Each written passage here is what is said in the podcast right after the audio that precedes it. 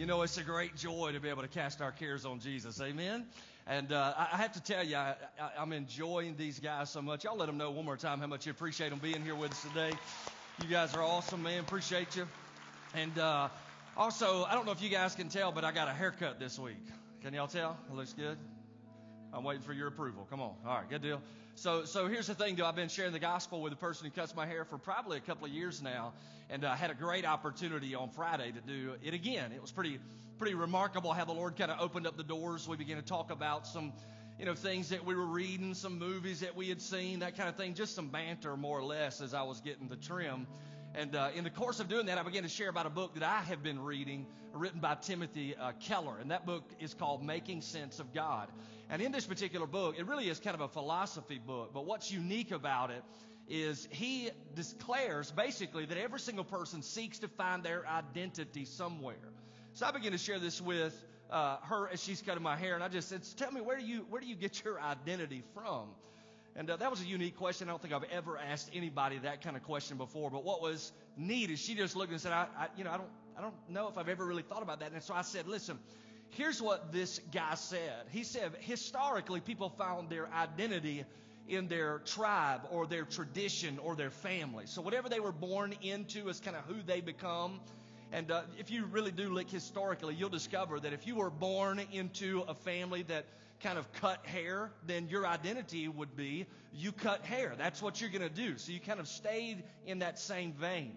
But then I can begin to share with her, as I'm sharing with you, that historic, historically things begin to change because in our modern culture, people are not trying to find their identity necessarily anymore in their tradition or their family or their tribe. But now, what we're saying is people find their identity by going out and finding themselves.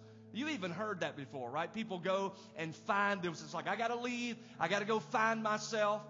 And in the course of doing that, now people are searching for their identity outside of their families. Now, are y'all still with me? Say yes. This is all in a haircut. Don't y'all wish you cut my hair? And so, anyway, I just said, look, here's the thing though. Uh, there's only one place that a person can really find their identity so that they receive infinite value and simultaneously are humbled in their heart. Now, she's obviously intrigued and she's like, All right, I, I know you're going to tell me where that's from, so go ahead and tell me. I said, There's only one place. You can't go historically back to a family tribe and try to find your identity. You can't go out by yourself and try to find yourself. It just doesn't work that way. You have to find your identity in a relationship with the one who created you. And here's how you know God places infinite value upon your soul because of Christmas.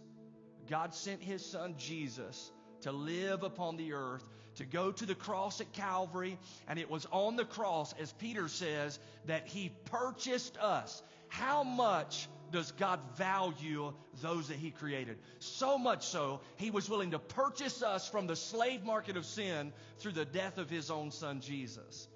So Jesus died for you, He was buried, and He was resurrected. And now, when you come to faith in Jesus, that is when you begin to receive infinite value because God is the one who places the value upon you. You're not going to find value by following a tribal family tradition. You're not going to find value by going off by yourself and trying to find yourself. You're only going to find value in a relationship with the Lord. Somebody say amen on that? And then here's the awesome thing. You not only find intrinsic value because God places it upon you, but you're also walking in absolute humility now.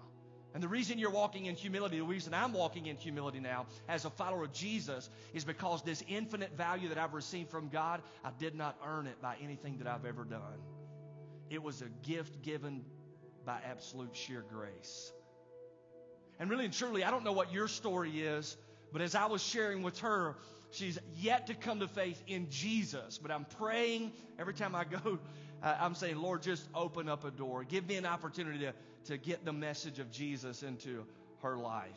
And it's amazing how God always seems to do that. And here's what I would say to you today you may have come to church, and the reality is, God has opened the door this morning because you need to hear this message.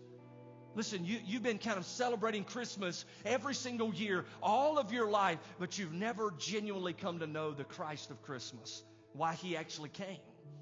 God created you to know Him, but what separates you from God is sin. And the Bible says we've all sinned and fallen short of God's holy standard.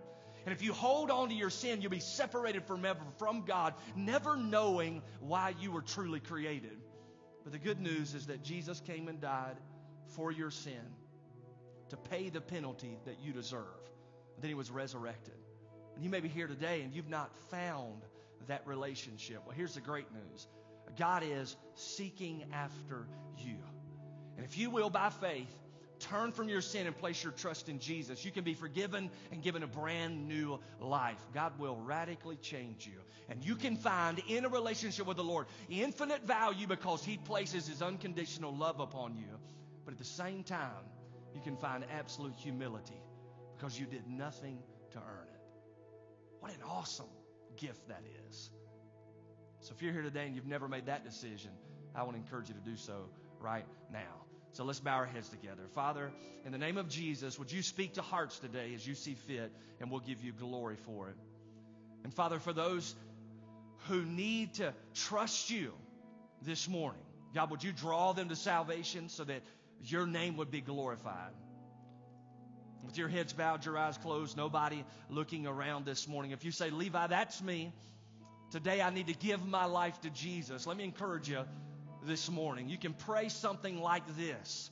This isn't some kind of hocus pocus magic prayer. This is me encouraging you to talk to God. You need to pray something just like this. Just say, Lord, uh, I admit to you that I am a sinner. And today, I want to turn from my sin. And I want to put my full trust in Jesus who died for me and who was raised from the dead. I want to become a Christ follower. So change me this morning. And Give me courage to follow hard after you. And with your heads bowed, your eyes closed, if you're here this morning and that's the prayer of your heart, the first step of obedience is baptism. And so, in just a moment, we're going to stand to our feet. We'll have a time of invitation. I'm going to ask Finding Favor just to sing a song that we can all sing with them. But if you've prayed with me this morning to give your life to Jesus, I'm going to invite you to leave the place where you've been seated throughout this particular time of worship. And you just walk forward. I'll be here in the front and others as well. We want to pray for you, help you along in your walk with Christ. Or as always, God may be calling you to become a member of this fellowship. Join Concord, partner with this fellowship in what God's called us to do, and that's make disciples everywhere. So if God's calling you this morning, you be obedient. Father, this morning, we thank you so much just for an opportunity to worship you. We pray in the name of Jesus you'd have your way with this invitation. So help us, Lord, as we sing to you. Would you draw people to yourself? And that's in the name of Jesus Christ that we pray. Amen. Let's stand to our feet and sing together. As we sing, you come if God's calling you.